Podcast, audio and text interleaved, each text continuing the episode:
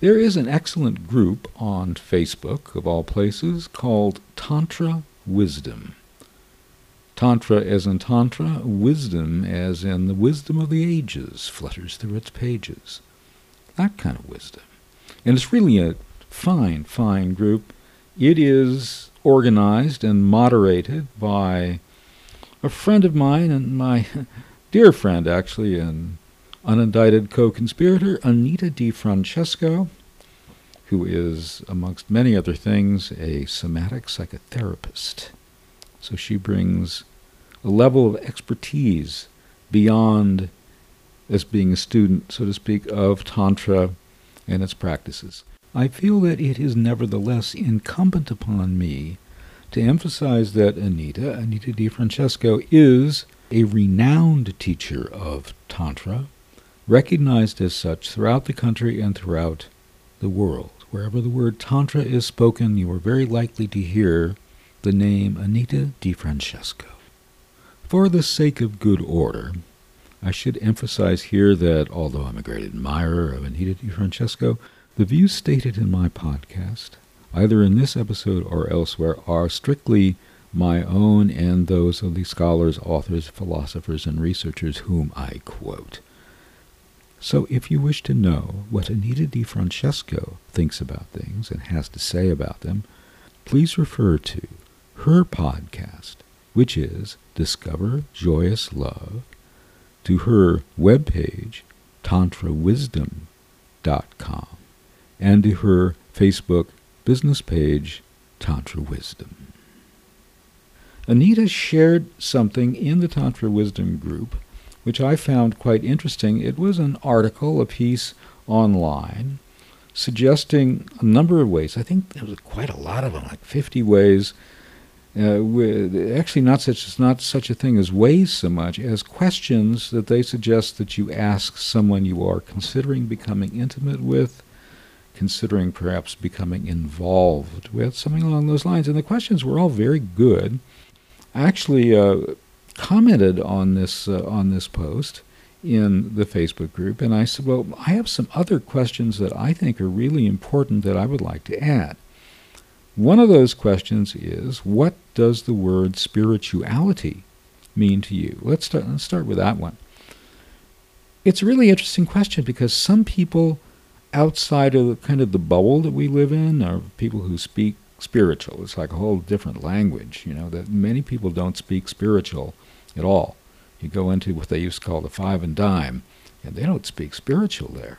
They really, really don't. In the hardware store, they don't speak spiritual. They need it's like spiritual as a third language, something along those lines. But what does spiritual mean to you, and what kind of answer are you likely to get? Well, I'm an agnostic. That's kind of a typical kind of answer that people would give. Or, I was brought up Jewish and I was bar mitzvahed and all of that. And then I left home to go to college, and after that, it's like it seemed not so relevant to my life. Or I'm what they call a lapsed Catholic. And I don't do the confession thing, and I don't go to Mass all the time, but I do on special occasions. Palm Sunday, Easter, you know the deal. And then there are the religious survivors, I will call them, for whom childhood and teenage religious quote unquote experiences have colored their entire lives. Perhaps if you go out into the general population, they're not that well known or visible. I've known several of them.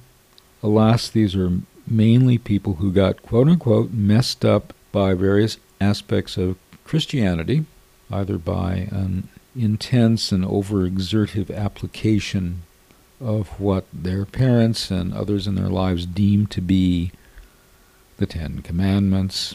And we've done a whole segment on the Ten Commandments. Back a while ago, their origin is, and their meaning is not what many people believe them to be. It's a little bit different. The history is a little bit different. But I mean, these are kids children who are seriously messed up and how the rest of their lives go Each case is kind of individual. I knew a very well, I knew a woman very, very well who got very involved in a kind of not exactly evangelical but sort of church in a small town where she was living. And she became very close to the pastor slash youth leader of that church, who I believe would encourage a lot of dependency on the part of the teens and preteens of whom he was the pastor or youth leader. And when her parents moved to a larger city, she felt very estranged from everything in her life. She felt that she really needed that particular context, and it could not easily be replaced by simply going to a church. That wasn't the deal.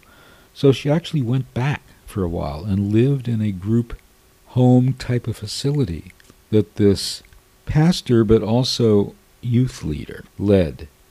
Was there anything sexual, you ask? Well, she did not elaborate on that. She did not say whether there was or wasn't. But sexuality means different things to different people. Sexuality, or rather, people can exert, express their sexuality, sadly, simply through control, simply through dominance, yea, verily, S&M, simply by forcing the vulnerable, in this case children, to accept their idea of things, to accept the notion that they are in charge, and also that they will have extreme withdrawal symptoms if they leave this particular person or, in some cases, organization. It's a dangerous kind of deal. Um, I have not studied what happens in uh, in the Muslim faith, and if there are situations like that, I have, as part of a psychological study, studied the Sikh uh, organization and uh, how they bring up their children, which involves actually a lot of sensory deprivation when the children are very, very young. They're not supposed to see anything but white.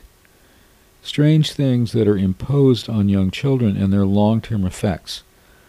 I don't think we studied, we did not study these children past third or fourth grade, even not even that far. So I don't know what happened to them. But this type of person who is messed up through their lives, and you meet them and they have the sense of survivors. In many cases, they're looking for other religions, and they become exceptionally devoted to those other religions, even if those religions had nothing to do with the religion in which they brought up. As a matter of fact, they were, they're looking for religions which are the antithesis, in many cases, of the religion in which they were brought up. I, I've got to tell you, I didn't have that problem because my father wanted to have everything perfect, and of course, many things turned out to be just the opposite. But he had he wanted to have everything perfect, so he sort sort of shopped around. He had an audience with the Pope, and I don't know what else he considered, a bunch of things. And he came around to the Anglican faith, which was the faith of the English side of his family, which is the Episcopal Church in the United States. And I went through all that. I um, I was confirmed. The instructor of the confirmation class said, "Oh, you must be a joy to your teachers," because he hadn't really encountered a proto-intellectual before. That was weird to him. But then, uh, you know, my parents didn't feel they they were okay driving me to confirmation class, but they really didn't like going to church. So I didn't feel like walking three miles or longer on Sunday mornings to be a kid going to church by himself. So that was my last encounter pretty much with the Episcopal faith until I asked my fiancée to marry me in a small chapel at the Cathedral of St. John the Divine, while an angelic choir sang elsewhere in the church. And the priest, woman priest, wonderful woman who had just given us communion, and I said to her, you know, this has it's been a long time since I've done this. And she said, welcome back. And I did kind of feel that I belonged there. And In a certain way, I still do. So these are the questions that, or rather, these are the answers that people would give you, and it strikes me as those are kind of non-answers because they don't really get to the issue of what spirituality means to you. Oh, I should say the worst one is, the worst one of all is, I'm a Buddhist. And people say that with great aplomb and also with a kind of superior attitude to, you know, everyone else. I'm a Buddhist. But golly, I mean, there's so many shades and strains of Buddhism. Tantra Buddhism and Zen Buddhism, which is a very ascetic. So many people think of Buddhism and they think of something very ascetic, meaning no pleasure, no fun, no good food, you know, living almost silently, sometimes really silently, someplace in an ashram, with very little human contact. That's one kind of Buddhism. And then there's Tantra, which people identify with orgies. But I mean, that's not what it's about, really. I read a book on Buddhism, one of many I've read on the subject, and if I could find it amongst my 5,936,035 books, I would be able to tell you the title and even quote from it. But this book on Buddhism was basically about the transformation of the Buddha as a kind of spiritual leader uh, or wise man or thinker or someone who sat and chatted with people into into a leader of a religion, so to speak. Interesting book.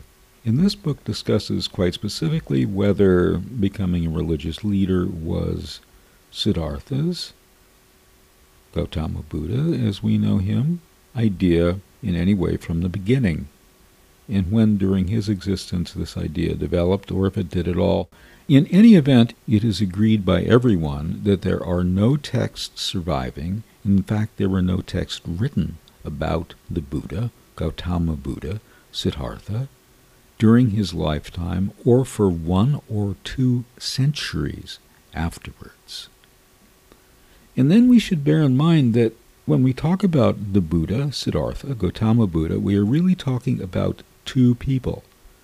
The one who actually lived on this earth and did various things during his lifetime, the historical Buddha, and the other Buddha, the Buddha around whose name and image and thought as it was transmitted over the course of time, perhaps long after his death, that other Buddha around whom, around whose image, around whose thought, organized things came into being, more in the line of monasteries, more in the line of texts around which again various forms of meditation, religion, things along those lines, precepts for being, were organized.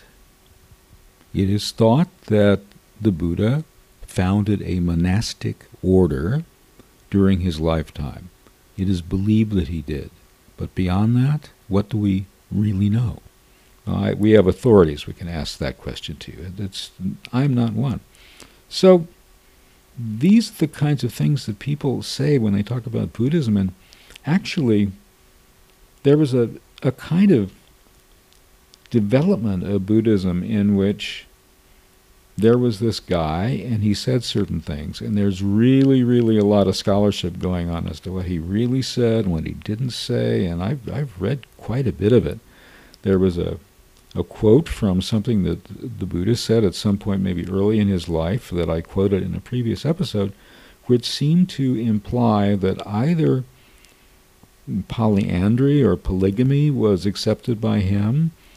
It's uh, polymorphous sex is very interesting but, you know, the whole business of the Buddha as a little statue, in effect, the Buddha is an idol. You spend time with that little idol and you're supposed to, you know, be very calm. You meditate with the Buddha there, with this little idol. And is that how the Buddha, you know, Gautama Buddha, really imagined that his thought would develop? It's almost like the Buddha is like another I'm going to say it, another Messiah. You know, Jesus, a Messiah. Muhammad a Messiah? He's a really interesting one. I have quite a few Muslim friends, and what they always tell me is, you know, Christians really, there's so many disputes about the Gospels. We've talked about that here. We've talked about the Gospel of Thomas, which is really, really old. And in the Gospel of Thomas, probably older than the Synoptic Gospels as they're known, the ones that are in the Bible, Jesus said things that were kind of misogynistic on the one hand, and Jesus said things that were kind of pantheistic on the other hand. Things like, I am in the water, I am in the trees. I'm not quoting directly, I'm in the plants. Again, this sort of pantheism that God is everywhere in this world where we live. That is not, you know, if you read the uh, the Nicene Creed, as me as an, uh, as an Episcopalian had to learn and recite, that sort of talk is not in there, you know. But on the other hand, Muhammad, we know exactly what he says. We know exactly there's disputes, not really disputes, there's a lot of scholarship that goes on. As a matter of fact, the Taliban, the Taliban means the scholars. You know, and many people know that, others don't. In Judaism, there's a lot of scholarship around the Torah. And people claim to have, and I have no doubt that they do, deep inspiration and deep layers of complex, complex and interesting thought around what is in the Torah. But we're going to, whoa, weave ourselves way back to this, to this notion of what does spirituality mean to you? I was engaged to a woman for a while, and uh, we had a very interesting relationship, and she posted on one of these sites, you know, my upcoming marriage, and she had a whole page where she said, I am a very spiritual person, but sort of like not in the standard way. Here is, in fact, what my fiance posted online on something called the Wedding Channel.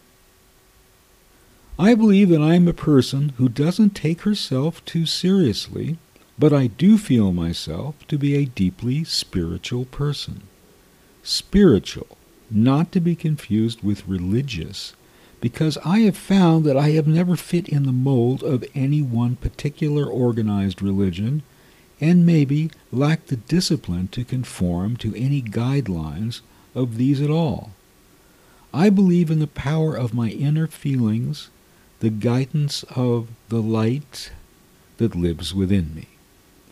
I try very hard to be open and receptive to what some call the little small voice inside. I feel strongly that I was guided to Randolph, that this is fate. When I was young, I would draw in pencil and charcoal pictures of a man's face resembling Randolph. I don't think this is an accident. Also, his views and feelings resonate with me in such a very deep and extremely powerful way, and on so many levels, and on so many topics that are intimate to me and to whom I am.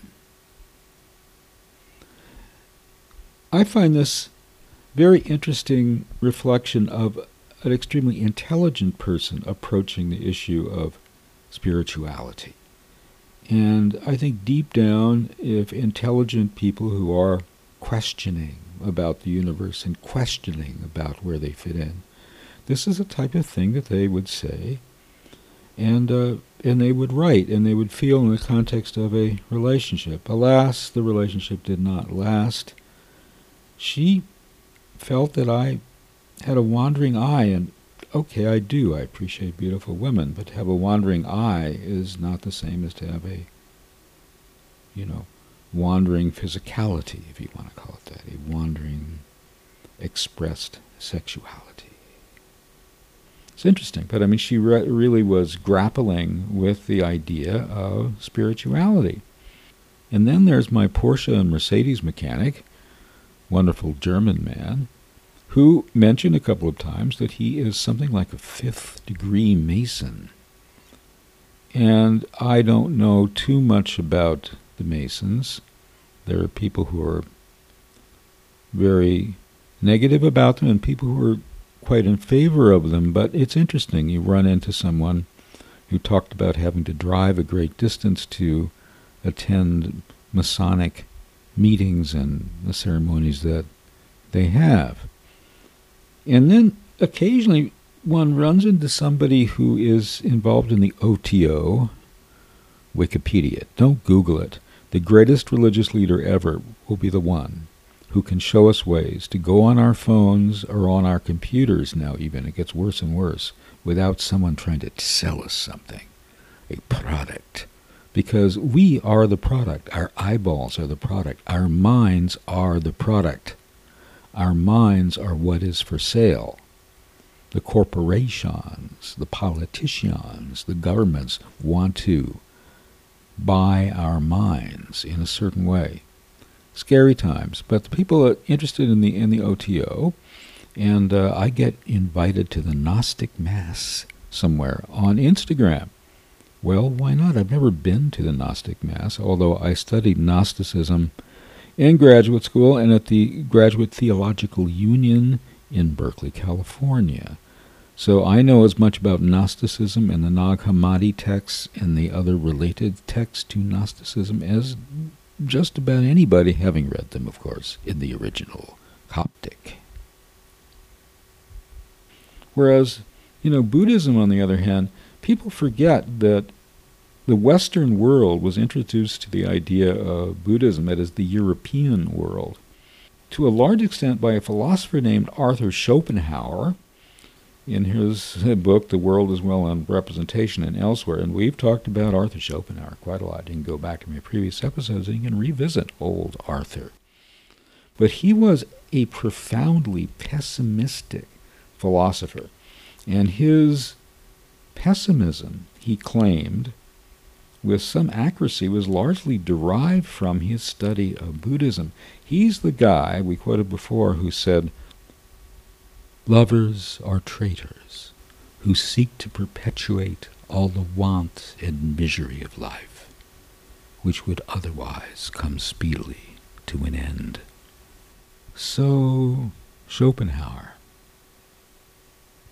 So, pessimism. I'm one of those odd kind of people who has total memory, not necessarily a day by day or events.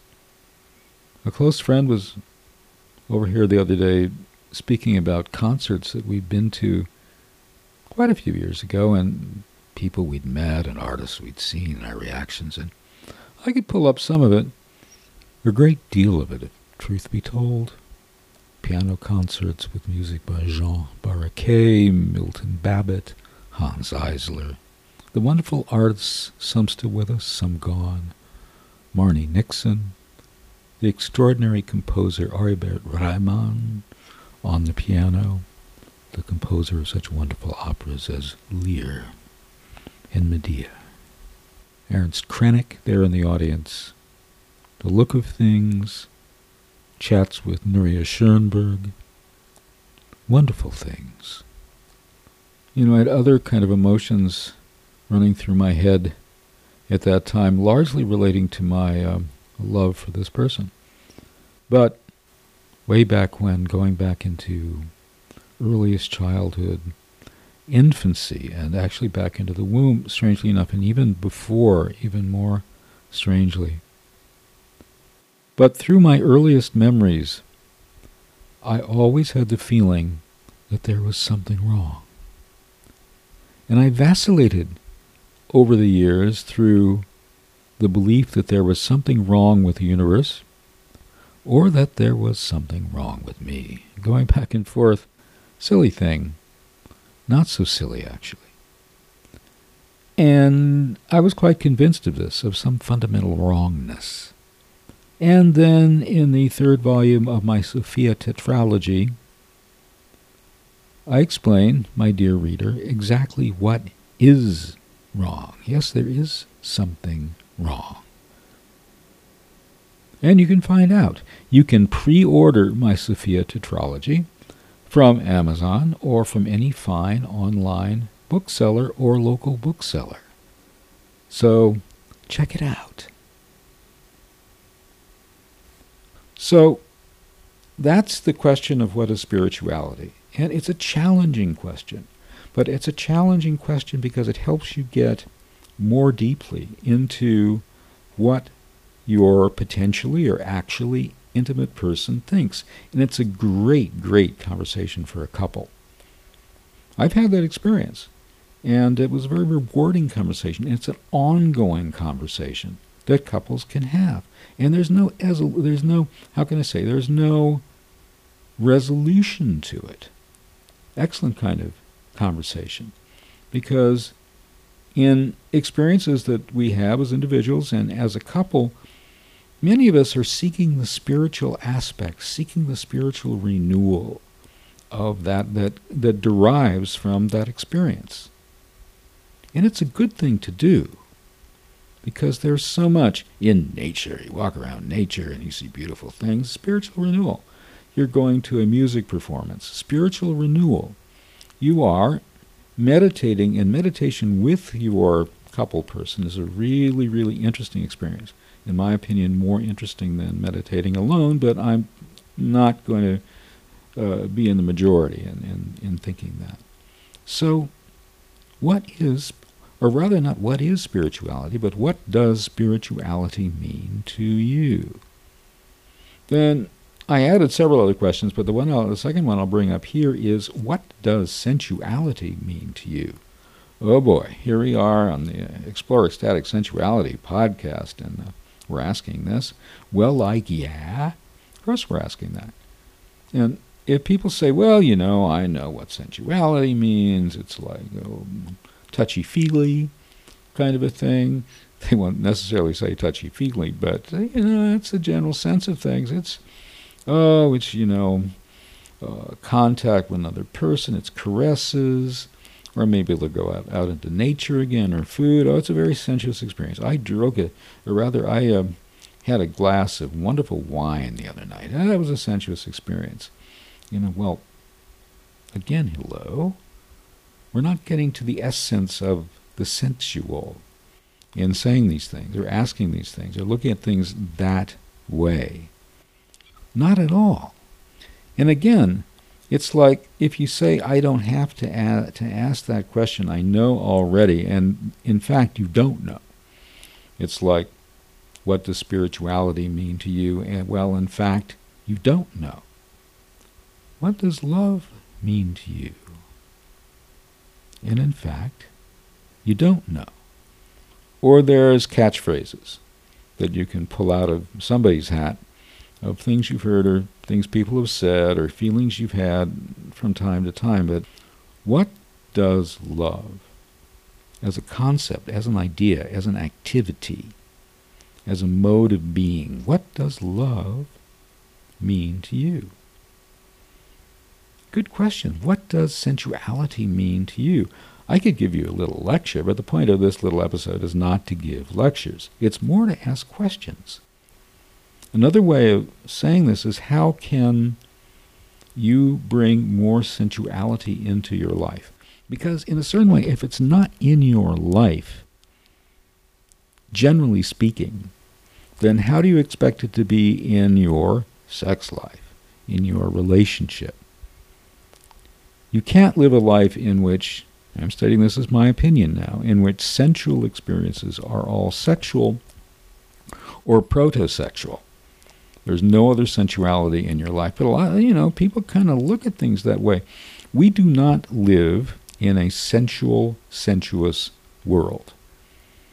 And you look back in time and you, you go back to pre-verbal times or even back into life among the ancients or people from what we love, we love to call primitive culture. The Mayans, for example, primitive. People in the South Pacific today, primitive. We love to say that. Or even the extremely uh, verbal and conceptual people, some, uh, you know, ancient Greek and Rome and Egyptian, my specialty.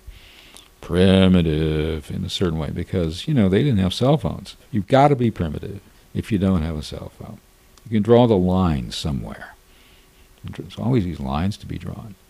You've got to be primitive if you don't have reading and writing. You've got to be primitive if you don't have a religion, a philo- or a philosophy, or a government. Boy, that's a biggie. You've got to be primitive if you don't have a government as we think about what a government is. Well, I don't know. You know, that's a strange definition of primitive. But where the heck, where the heck am I? Where the heck am I going? I do want to talk a little bit, bit about a topic which I intend to address in a more formal way with lots of fancy research and whatever at some point, which is where does sex fit into people's lives?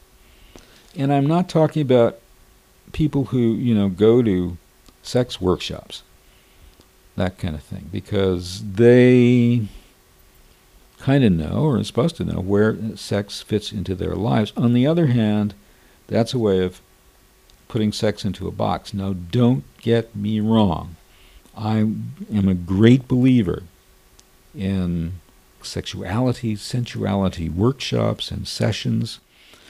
My friend Anita DiFrancesco holds and teaches a number of such workshops, and they are exceptional. And she's obviously not the only one. There are people, I happen to know her and admire her particularly, but she's definitely not the only one. But for your ordinary, what was the expression I heard the other day? Jill and Joe. Well, for your ordinary Jill and Joe, where does sex fit into their lives? Fascinating question. And again, I'm going to do some like my usual kind of scholarly research on that topic and see what I come up with. But for the moment, I'm just going to. It's another question I'm asking, but it, it's interesting. For a lot of people, let me just say, sex is a form of stress relief. And you can again go back in time. Well, primitive people had stress. And the ancient Greeks and Romans had stress. And all these people feeling people fighting wars, well, they sure as hell had stress, and people have been fighting wars since the beginning of time. People in just about every business have stress. I mean, I am in a business that is known for stress, namely the motion picture industry. And people say it's so stressful. Well, you know, I was always the unstressful person. I would be talking to some coked up agent, and the first thing he does is yell and scream at you. He doesn't even know what he's yelling and screaming about. And I find after about let him scream and scream for a few minutes, never scream back at him, and then we start talking like normal people. And yeah, that's our business, and there's a problem, and we attend to it. Blah blah blah blah blah blah. But people have stress. Although people have stress because of the pressure of their jobs. Amazon employees. That's the famous example now from the current environment in which we live in. Example that we've all we've all heard. But believe me, it, I mean people working split shifts where they don't have a regular schedule, where they have to show up at crazy, you know, crazy ass hours. Uh, people who have difficult bosses. The worst kind of bosses, we're going to talk about this more in a second, are the bosses and co-workers with no sense of humor. There are so many humorless people out there. If you look at it from a certain perspective, they seem crazy. I come from a humorless family. Okay? My parents simply had no sense of humor. My sibling has no sense of humor. It's a thing in our family. And if they seem to be humorous for a second, uh, they're really not. Got to watch out. Humor is never really funny. Or those, uh, it's kind of like all those people who use humor only when it's a put down, either of you or some someone else. You know those people. Working with humorless people all day, that's stressful. You may not verbalize it, conceptualize it like that, but that's effing stressful. But there's all kinds of stress. Come on, come on, in the work environment, in your educational environment, every aspect of life hopefully your spiritual environment isn't stressful, but believe me, there's some aspects of it in some organizations, what they call cults, and others, not just those, in which your life is stressful. Stress. Then there's also the question of stress back in time. it's easy for us to think about the kinds of stress that people in the modern world go through. I mentioned a couple of examples and all that sort of thing, but there's also stress in the ancient world. The ancient world fascinates me. I have good friends who study and research the Maya, and that's always a fascinating topic, but that wasn't so much my thing. I was Regents Graduate Fellow in Egyptology at a major university.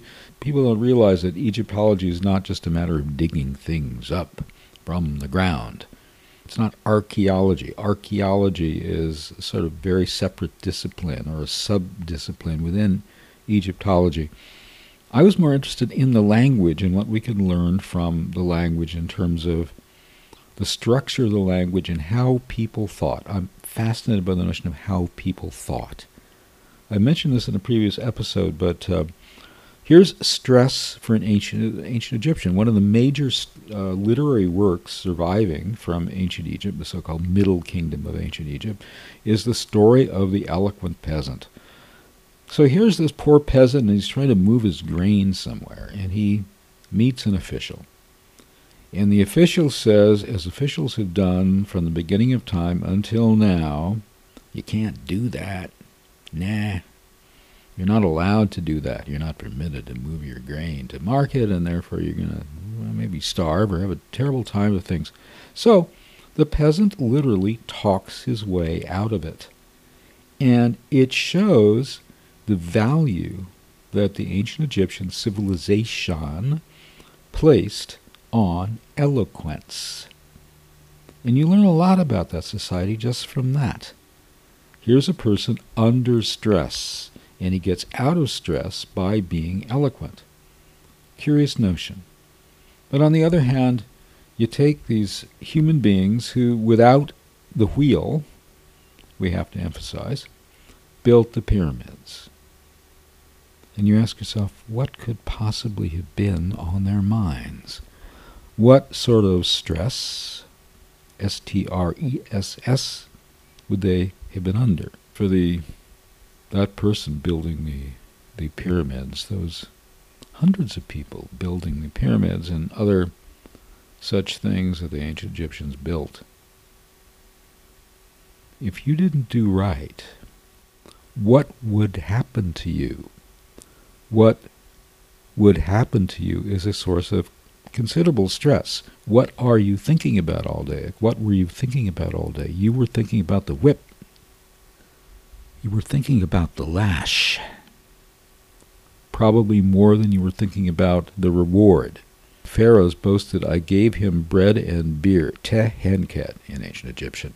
That's what the Pharaoh boasted, probably with zero accuracy, he gave to the working man. But what actually that actual working man had? What was his motivation? The notion of a motivation is really a very modern idea if you come to think about it. What motivates you if you are a slave? If you are a slave building a pyramid, or if you're a slave doing just about anything, what is your motivation? Excellent question. So, on the one hand, you have punishment, and on the other hand, you have what? On the one hand, you have the threat of being punished, of being whipped, of being starved, of having your family possibly also tortured. That's on the one hand. And what do you have on the other hand? That you will be given some trifle to eat at the end of the day. That you will be given a day of rest? Huh. Do we really know that? Again have to go back through my texts and see if there's any indication. There's some, but it was specifically what the workers in the pyramids. And as eloquent as the Egyptians were, they were not writing about things like that. And as eloquent as the ancient Greeks were, they were not necessarily writing about that. I'm going to check out and see if there's any Egyptian or Coptic word that in any way means stress. It would be interesting to go through languages over the course of time in different cultures and say, okay, what is this particular culture, both the cultures of the present world and the cultures back through time? What was their idea of stress? Did they have one? I suspect a lot of the ideas of stress in the ancient world were more ideas about religious stress, ritual stress. Because believe me, one of the major sources of stress back in time from the very, very beginning was religion. If you don't do something the right way, you're going to get punished either you know in some kind of afterlife kind of situation, or you're going to get punished by a government that is really the church. I mean, the idea of the separation of church and state is really, really, really new. Some people say, well, you don't really have that yet, but it's neither here nor there. So that's going back and looking at stress through time fascinates me. And then you get the position of sex through time sex. What did sex mean in any given culture or society? Plato's famous dialogue about love. Everyone says, "What did Plato have to say about love?" Well, it's largely in a dialogue in a, a dialogue called the Symposium, and the Symposium is really about sex between men, and that's what it's about. Stressful issues of what do you do if your young boyfriend starts to grow a beard?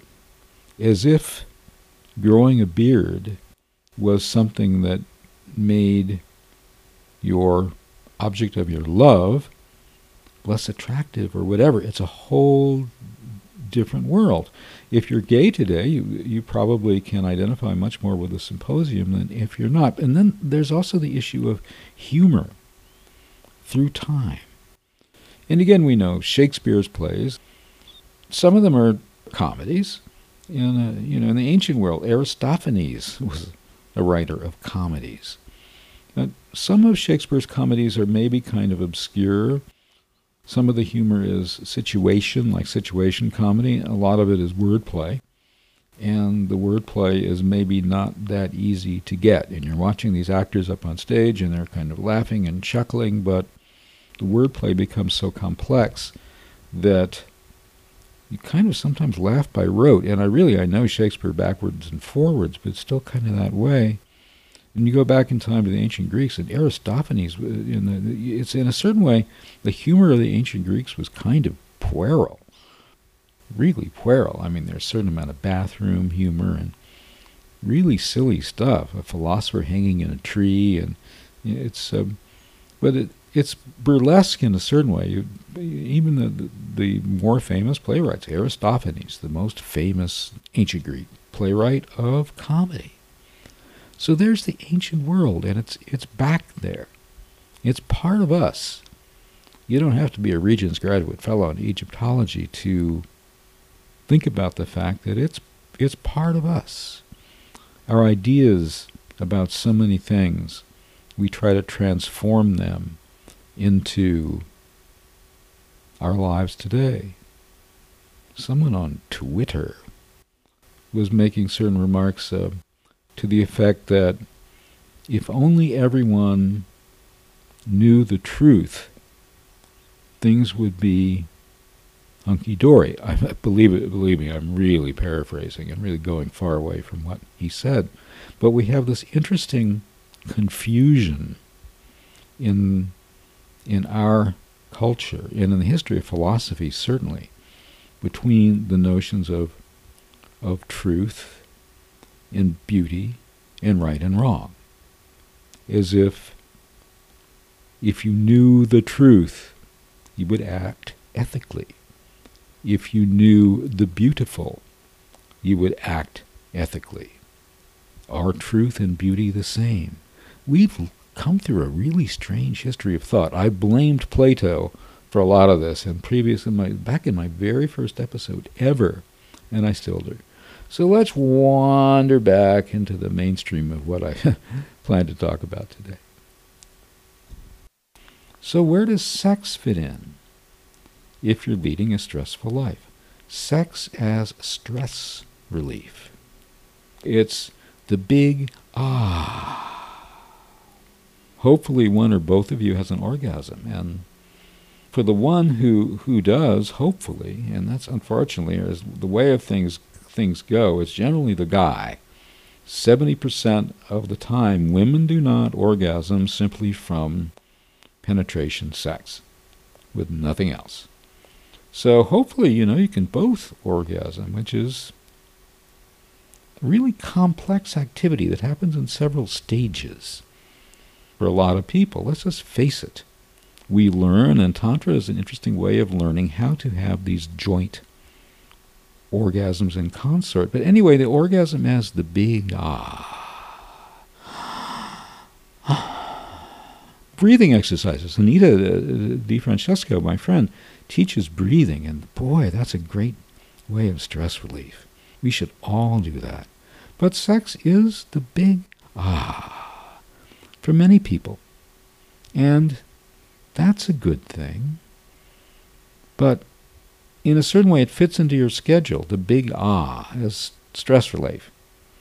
Kind of like booze or marijuana or one of those other things. You know, ah, I'm doing this for stress relief or your meds.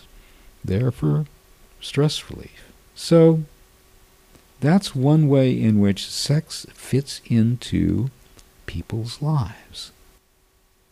Again, I'm going to do an episode on this, but think about it.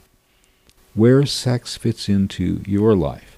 If you're on the make and want to get laid, man or woman, chick or dude, where does it fit in? is scoring a sensuous activity or another kind of activity. Okay, it's a it's a truism. It's a trivial to say that that scoring is is an ego activity. Is sex an ego activity? Egosyntonic, as the psychoanalyst would say? Is it an ego boost to have sex? is that where sex fits into your life. If you're a man or if you are a woman. And is ego sex sensuous sex? Is ego sex loving sex? Is ego sex spiritual sex? Can you do spiritual sex and have it be in a certain way almost primarily ego sex? Interesting question. I've succeeded in having sex in such and such a way. Perhaps it's even a ritual type of sex, and I don't put that down. Emphasize, I don't put that down, but is it also possibly ego sex? What's wrong with ego sex? Well, you know, we have stuff from the id, stuff that is governed by the superego, that is, id stuff that the superego says, no, no, no, he must not do that. It's even deeply ingrained in your psyche from childhood. Things you're not supposed to do. You're not supposed to have sex in a certain way. Or you're not supposed to have sex for pleasure. You're only have to you're only supposed to have sex for procreation. Well, some people go through life still believing that. I don't know what to say to those people. But to me, these are kind of all interesting, interesting questions. And is, again, is ego sex, ego sex, a bad thing? Well, yeah. Sex should make you feel good about yourself and good about the person that you're having sex with. Sex should actually make you like and feel tender feelings and feel gracious feelings and gratitude type feelings toward the person you are having sex with, even if neither of you define those feelings as love. Sex is, after all, a shared experience. Golly, you're telling me something new? Well, in a certain way, yeah. If you're out there to score, and we talked about this in our most recent episode on casual sex, fuck buddy sex, and all those sorts of things. Dogging. Uh, drunk dialing sex. There's a there's one that we do here all the time. believe it or not. But I mean, it's really, really important to be caring. It's really, really important to be nice. Nice. It's so easy to be nice to somebody. I had as a New Year's resolution, I've talked about this on previous episodes, and people kind of laughed at me. I love it when you laugh at me, it's a good thing. My New Year's resolution a couple of years ago is be the nicest person and the most gracious person that everyone you come in contact during any given day meets during that day. Whether it's the checkout person at Trader Joe's, even if they're not attractive, there's this dynamite girl at my Trader Joe's, I got to tell you. I hope she's not listening to my podcast. If you wear interesting jewelry and have glasses and nice rings, you're the you're the girl I'm talking to right here. Don't take me seriously. It really hurts when you take me seriously. It's really, really sad. But anyway, let's be nice. Be nice to the person that you're interested in. Be nice to the person you're not interested in. Yeah, you may be a little bit afraid that that person is going to develop an interest in you that you're not able to return. Alas, it's happened to everybody. It's even happened to me. Just yeah, it has. If somebody is, um, you're nice to that to that person of the opposite sex, and they get ideas about you, and just you can't reciprocate those ideas. There's just no nothing knows a the zoom. I'm going off on a tangent, or. Is that more geometry here today on exploring ecstatic sensuality? But just be nice. Sex with a smile. That's really the topic of this of this episode. Sex with a smile. Humor. Just a little bit that gracious kind of humor, that nice kind of humor. Not, really, not jokey. I know friends who are jokey. I have friends who are jokey. And they're fun as friends, you know, they're making making jokes. Okay, maybe you can be jokey in the bedroom. That's possible. I haven't experienced that, but for some people, you have a jokey couples. I know jokey couples. They have a, believe me, jokey couples have a great time with each other. And I rather imagine they also have a great time in the bedroom, just being jokey. Man, oh man, in the next life I plan to be jokey. I think I'm going to have a great time in that, in that, that next lifetime. But sex with a smile, a relationship with a smile. Yes, yes, there are going to be disagreements. By golly. Yes, there are going to be times when your partner, your loved one, pisses you off big time. There are going to be times when you piss your partner off big time. How to get through those things. Anita DiFrancesco, my friend, has some wonderful episodes on her podcast, Discover Joyous Love, where she talks you through how to get past some of those episodes or encounters. But the important things don't, in my opinion, not necessarily hers, don't allow them to fester. You know, they have to be confronted. They have to be talked through.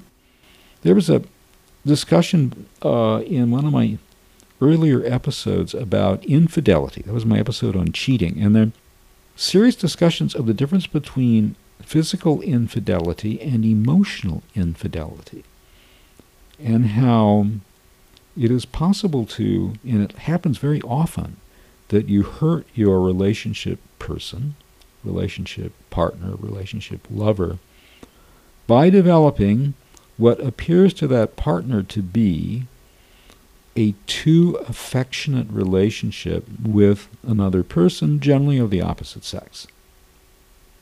And it's called emotional infidelity. It's been studied a lot by psychologists, and it hurts your relationship partner. For women, in some cases, it can be more hurtful than you go off and have a one night stand. Okay? Happens all the time. I've gone through percentages of relationship people who have one night stands. I think there was a study that showed that people in good, happy relationships have one night stands just as many as or just as often as people in troubled relationships, one night stands. They're out there. It happens. But emotional infidelity, women in particular feel that that emotional bond has been betrayed. It's something that needs to be talked through. Both women and men need to learn the tools. Both women and men need to know how to have conversations about emotional infidelity.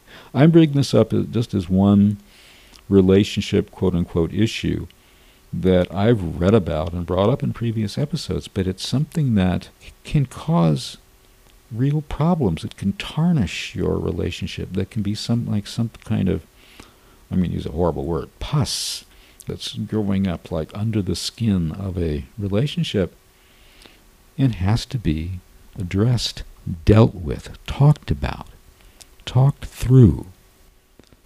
But here again, is this something which can be dealt with only by smiles? No, alas. But smiles are a really good way to start. Smiles are a good way to build up an emotional bond so that issues like emotional infidelity, for example, if they develop, or even, you know, one night stands, whatever, can be dealt with with a smile. Why not deal with these things with a smile?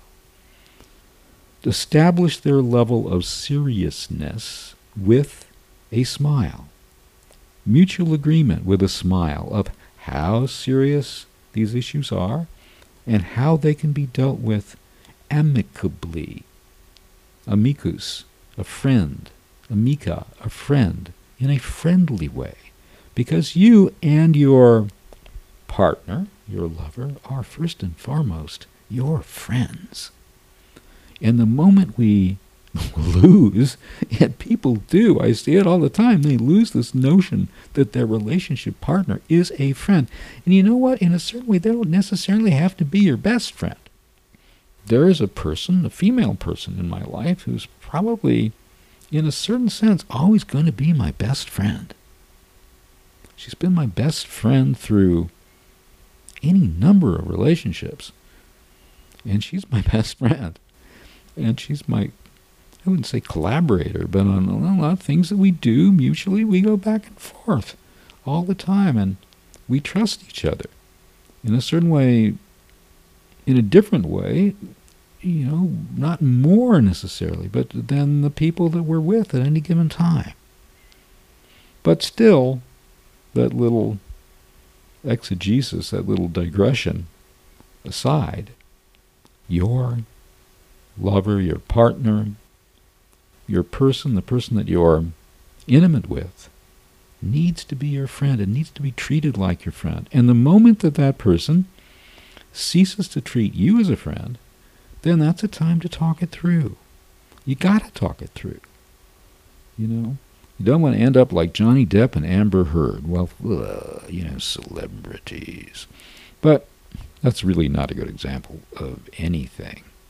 But you've got to talk it through with friendship. Friendship. So, so important. An amicable, a friendly friendship, if you want to say that. An intimate friendship. A friendship with laughter and humor, reciprocated and reciprocal concern, reciprocal and reciprocated care, affection, dialogue. It goes on all the time through the proverbial thick and the proverbial thin. Here's another divagation from my afternoon rhetoric on the subject of sex with a smile. And that is, and that is, I have to say, you know, this is not about giving you advice. I know there's a, there are more advice columns and blogs on the internet and everywhere else you might look for them. Then there are people or individuals or life forms in the universe. I put it to you, there are probably 10 times more advice columns, blogs, suggestions for a better life on the internet, etc., etc., than there are life forms in the universe. Want to take that bet?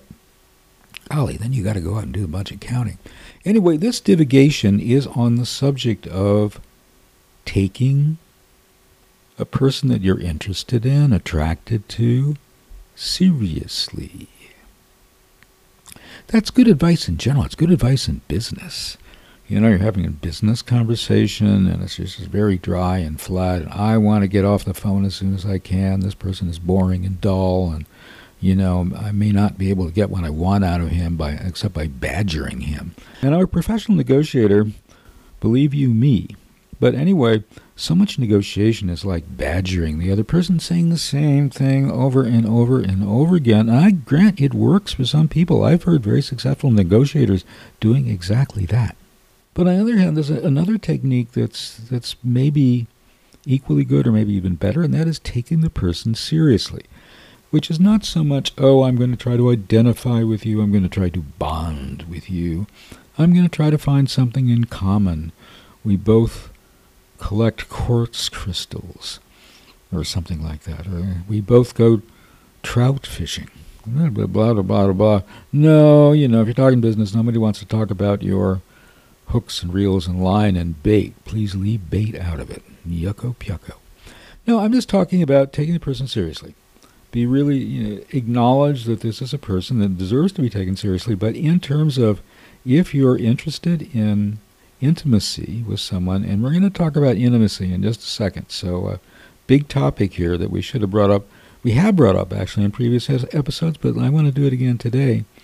If you want to be intimate with someone, if you're interested in someone in that way, if you're attracted to someone in that kind of a way, generally speaking, well, what you want to do is to take that person seriously. And that goes throughout the entire relationship, all the way through to, you know, planning for death. You know, you're planning for death. What does your husband or wife want to do when that moment is apparently to everyone around the bend. What happens with the corpus delicti? Is that the word? What happens with the body? Is it off to Neptune Society? I remembered when my mother died and she wanted Neptune Society. And one of the things I did after she died was call the Neptune Society, and they were all, all ready for her. That's not my choice. And uh, the people out there, you guys know who you are. One person I mentioned earlier in this podcast. I'm going to have to follow my instructions on that. But say, be ready for the time when your husband or wife says, I really want to go back and finish my PhD. I've just left it hanging. I'm tired of selling real estate. I'm tired of working in an office. I'm tired of teaching school tired of teaching elementary school. I want to go back and finish my doctorate. There's an interesting factor in that, and that is the following. My doctorate is in a fairly obscure field, quite obscure field, and the job openings for assistant professor in that job openings may entail that we have to move somewhere, even possibly outside of the country. Every once in a while, job opportunities open up, but they're usually in the Midwest.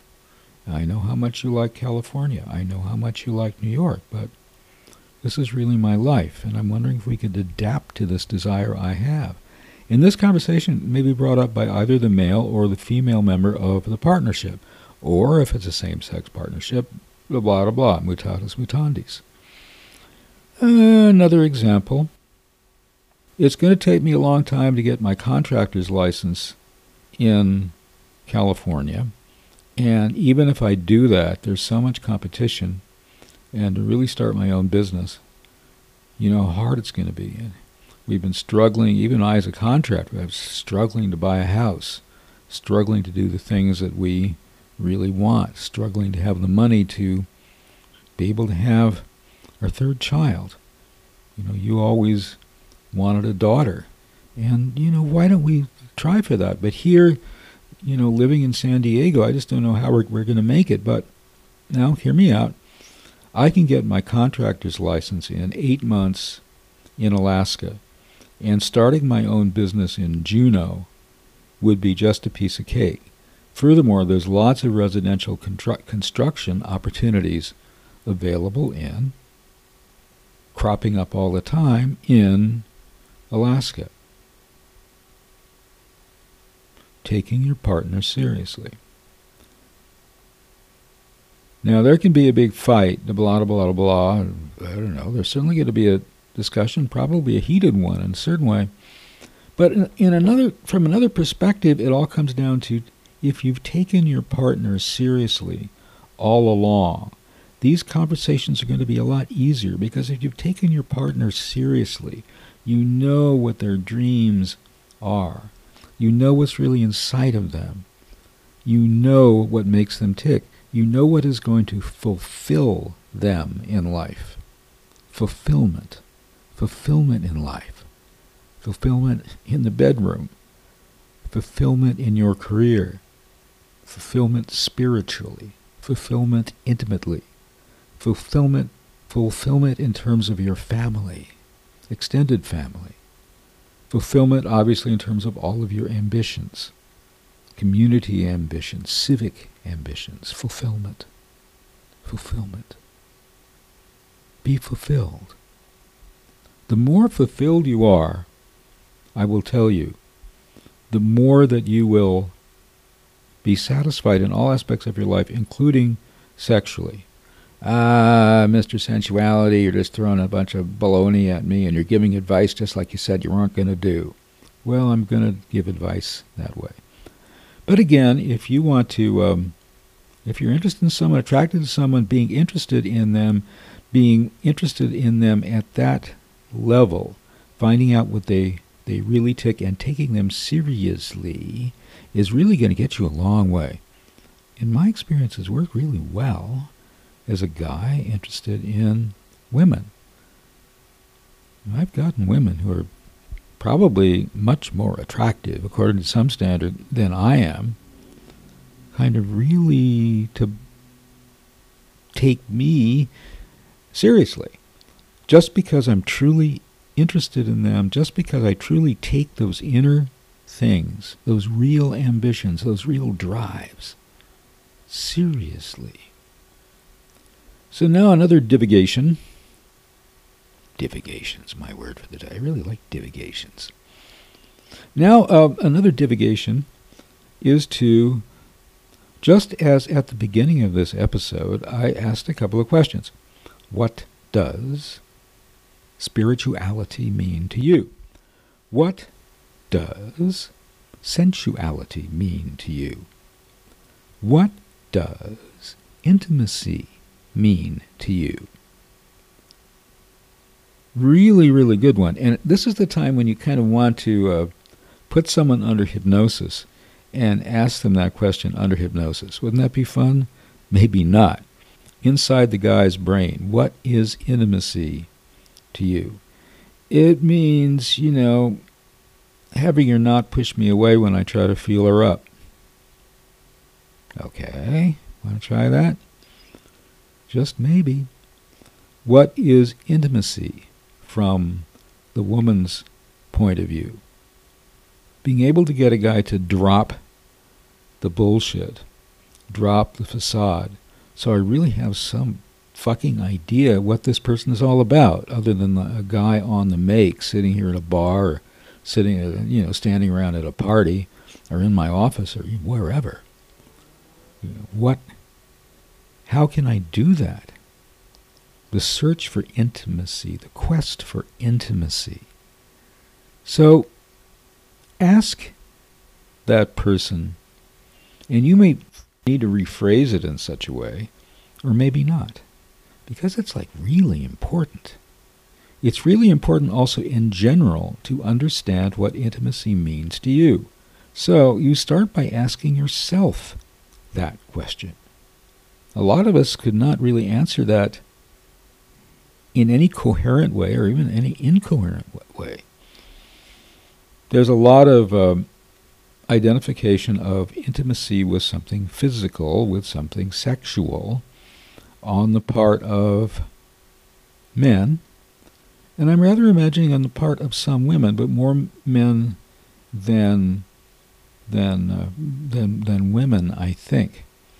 Although going deeper, does this mean that, that women have a more subtle, uh, non-physical, let's say, emotional definition of what intimacy is? Yeah, you know, that's probably true. But then let's take a moment to look at the notion of teaching. I believe that women have a lot to teach men about intimacy. Now, you're going to say again, Mr. Sensuality, I've read this in all those 25 tetrabytes and 18 billion blogs. It is kind of really important, so I'm just going to kind of skip over it, but I'm also going to say it because it deserves to be said again. Men go through life with a notion in some way that intimacy is bad. If a man is intimate, if a boy is intimate with another boy, I'm not talking about physically intimate. I'm talking about being able to talk about serious stuff. I had a, a, couple of friends in high school, and we used to spend a long time on the phone. You know, we're both straight, interested in girls. We talked about girls we were interested in back and forth. I don't know how far he got. I didn't necessarily get very far with the girl I was interested in. Are you out there, Darrell Ponder? You were a, a year ahead of me, and you were really seriously cute. I'm talking about all these women I had crushes on over the course of time. But, you know, we had those conversations. We, we talked about other things, our ambitions and whatever, in, in ways that maybe teenagers aren't supposed to talk about with. I think we were a little bit unusual in that a lot of guys go through life, boys, I'll say in this case, boys, go through life feeling that this isn't the thing to do. And it's it's curious, and they look at their fathers, and their fathers don't necessarily do that. You know, it's a curious thing. So, wrapping up this divagation, on the subject of taking people seriously and and the I word, intimacy. On the subject of intimacy, and this is going to be one of those you heard it here first announcements. I have just received a $10 million grant from the National Academy of Sciences jointly with the American Philosophical Association to engage in an international multicultural study of intimacy, of how intimacy is viewed among people, men, women, heterosexuals and otherwise, all along the LGBTQ queer spectrum, as well as the rest of us, their views of intimacy. If you notice the clickbait title of this episode, and believe me, I'm the high priest of the clickbait, known far and wide as that, if you notice the title of the episode, it reads Sex with a Smile, Five Questions, and No Answers. Well, let's count how many questions we've asked so far. What does spirituality mean to you? Yeah, we did this one. What does sensuality mean to you? Yeah, we did that one too. What does intimacy mean to you? Well, we asked that. These are all questions, mind you. What does love mean to you? Well, let's uh, maybe we should talk about that a little bit more. And finally, what does sex mean to you? Wow. We kind of touched on that tangentially, or as someone I know says, tangentially. He must be tanning his genitals. I think this is a male testosterone encouraging thing that people are that guys are supposed to do. Go out and tan their genitals. So we talked about that tangentially, but I want to go back for a second to the question, what does love mean to you? And just as a reminder, these are questions to ask yourself. These are questions to ask any person that you're intimate with or in a relationship situation in particular. Because I think they're pretty good. I'm just patting myself on the back here, throwing flowers at myself. So back to love for a second. I'm going to read you some things that the philosopher Alain Badiou wrote recently, published recently uh, in 2019. So these more or less and probably actually represent some of his current views. I have inserted a few comments just because that's the kind of thing that I do. Quoting Badiou Philosophy, or a philosophy, founds its place of thought on rejections and on declarations. In general, the rejection of the sophists and the declaration that there are truths. In this case, there will be 1. The rejection of the fusional conception of love. Love is not that which makes a one in ecstasy through a two supposedly given. This rejection is in its foundation identical to that which dismisses being for death. I repeat, this rejection is in its foundation identical to that which dismisses being for death. The concept that our being is ultimately only for the purpose of our death. This is because an ecstatic one can only be supposed beyond the two as a suppression of the multiple. Hence the metaphor of night, the stubborn sacralizing of the encounter, the terror practiced by the world, Wagner's Tristan und Isolde. In my categories, that is to say, Badiou's, this is a figure of disaster, and as such, related to the generic procedure of love. This disaster is not that of love itself, but is the remembrance of a philosopheme, the philosopheme of the One. For Badiou, here I'm inserting a comment, for Badiou, everything is a multiplicity of multiplicities.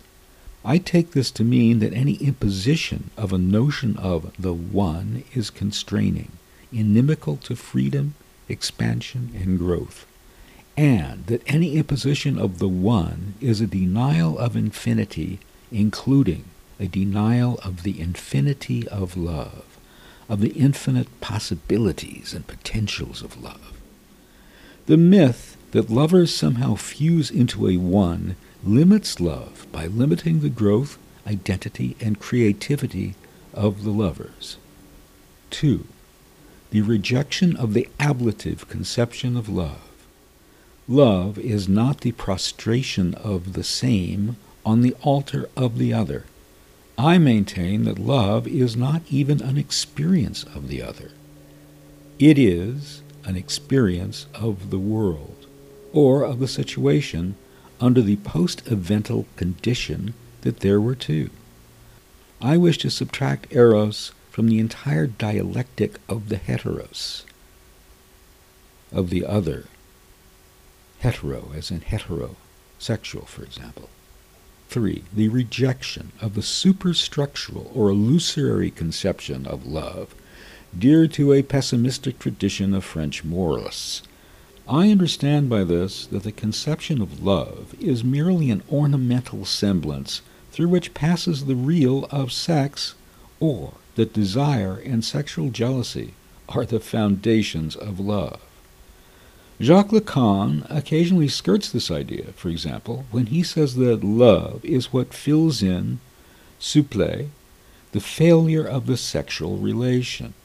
But he also says the opposite when he accords to love an ontological vocation, that is the edge, abord, of being. But love, I believe, does not take the place of anything, supplée. It supplements, which is completely different. It is only messed up under the fallacious supposition that it is a relation. But it is not. Love is a production of truth. The truth of what? that the two, and not only the one, are at work in the situation. 4. Love is not an annihilation of identity. This is the Sartrean route, the route followed by Jean Paul Sartre, of whom actually on our side we are quite fond, but that's an aside for me. So I'm beginning again with number 4. Love is not the annihilation of identity. This is the Sartrean route consciousness is nothingness, and it has no position by itself beyond being self-conscious or non-thetic consciousness of the self. But to put this pure transparence to a test, it is well known what becomes of love for Sartre. An impotent oscillation between sadism, making the other into an in itself, and masochism, turning oneself into an object for the other, which means that the two are only a machination of the one. Badiou here inserts the following sentence, which I think is key. We can thus say that love is precisely this, the advent, l'avènement, of the two as such, the stage of the two. Let me repeat that. We can thus say that love is precisely this, the advent of the two as such, the stage of the two. So, having listened to all of this, which I find quite fascinating and illuminating, particularly in Badiou's rejection of this notion of the one, which is a general, as we said a moment ago, rejection of the whole idea. Even the notion of one universe, and we referred to philosopher David Lewis's concept of multiple universes, multiple worlds, how experience and the self and the me and the you are constantly branching out into other possibilities which exists equally with what appears to be the real, not in the Lacanian sense necessarily. So we refer to this and it strikes me as something that's very important. But let's go back to asking ourselves that question, asking your beloved person you wish to have in your life, again, not as a one, but as this other thing, as this truth procedure of love, as Badiou might say. What does love mean to you? The question again for the self and for quote unquote the other. And uh, there is a fifth question. I promised you that, and I always keep my promises as best I can. What does sex mean to you? It's a big question, and it's almost the kind of question like, yeah, you know, um, the sky is blue. Why is the sky blue? Well, there's a big, long scientific explanation for that that, you know, we don't want to have to go back to high school to, to learn again. But no, it's a real, real, real question. They talk about things like sex education and uh, what you should do and what you shouldn't do. What does sex mean to you? We were talking earlier about where sex fits into people's lives in the ordinary world, but that's only part of it. The whole notion of sex is sex pleasure. And again, I think we kind of asked the question parenthetically earlier what does pleasure mean to you? Does sex mean pleasure? Does sex mean intimacy?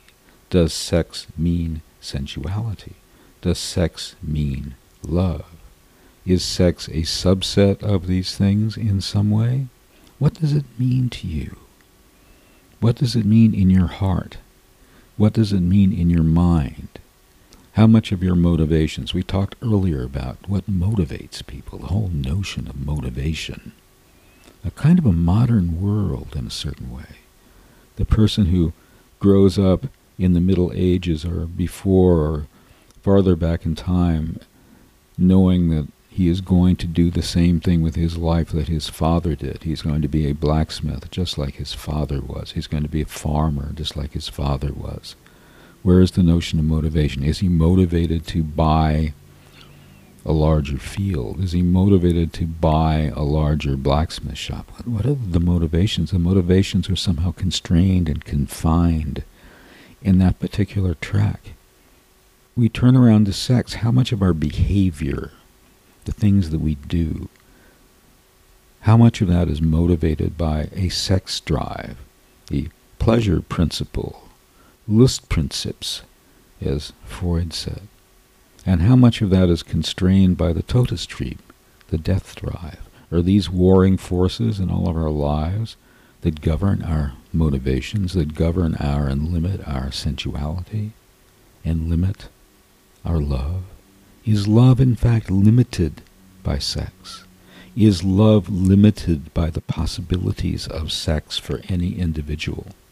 Can one go through life with the aching concept, the aching, aching thought, the aching substrate in one's mentality that one's love is limited by. Love is limited by what one is allowed to do, what one is physically capable of doing sexually. Does this mean that love is not the all-expansive force? Love is everything, the kind of thing people say. Love conquers all. Amor omnia vincet, Or amor omnia vincet. So many ways of pronouncing Latin. Think about it. So those, in summary, are the five questions. One more thing. you know me well enough to know there'd be one more thing. And that one more thing is to say that this podcast video series, wherever you're accessing it, is a podcast for everyone, for every adult, I suppose, including college age individuals and all through all the way. And hopefully it is for LGBTQ people queer people as well as for straight people. I really hope so. And I want to do more in the future talking about issues and things of importance to LGBTQ people. I think it's important in this day and age. But that having been said, I mentioned toward the very beginning of this particular episode, Sex with a Smile, that many people we know in our lives live in a kind of spiritual bubble or alternate medicine, alternate therapy, alternate sex attitude bubble. And I said also at the very beginning that people don't speak spiritual, or as another word, spiritualese we get into a kind of vocabulary even in that regard. And sometimes we say words that do not mean the same as they might to someone in the general population, as it's known, in the Gallup polls, whatever, whatever that is. What I want to do is to kind of make a little bit of a bridge, hopefully. My last episode included some quotations from blogs that purport to give sex advice and they're they're everywhere. They're in the in the online now mainly. There are fewer newspapers and magazines than there were even four or five years ago. However, if I look at these columns, I see kind of more typical real world questions and answers. So in my last episode, I quoted from some of these, and I have to confess it was partially with humorous intent and I wonder if some of them might even have been posted or written in books originally with humorous intent. I'm not going to ask. There's a fine line. All this having been said, a typical question asked would be something like, now that we're married, my husband doesn't want to have sex anymore. Or, we went out a couple of times and I'm not sure about him and I have the feeling that he really wants to sleep with me when we go out on Saturday. These are the sorts of things. In-law questions about, about sex. Occasionally. These are the things that come up in the so-called real world. Occasionally you have things about issues of religion, issues of politics. Oh, my Lord. Those come up from time to time, quite frequently. I'm quite aware of those things in terms of differing, divergent political views. So I want to bridge that gap. And I'm sure someone's going to tell me, you're not real world enough. And I'm sure the other person's going to tell me, you're not spiritual enough, you're too silly about these topics, you talk about things that I, I don't really I don't want really talk about things. I don't want to talk about polyamory, casual sex, some of the topics that we've raised on this show, limerence, sexual obsession that we've talked about on this show, and try to give these topics a sympathetic light. And my attitude is that there is not a straightforward, simple spiritual answer to any of these questions. And if you go out again in the general population per the Gallup poll, and you address people and you tell them what the spiritual answer is, and as I said a, a bit earlier in today's episode, it becomes like facing them with another form of control, as if they get rid of one and they're told to adopt another. So again, this podcast, Explore Ecstatic Sensuality, is indeed a way not only to open people's minds and hearts and bodies to sensuous life, sensuous love, but it's also a way to realize that at the end of the day, we're all in this together. We're all in this to learn from each other and to learn from a variety of sources, and I hope from time to time I can be one of them. Thank you.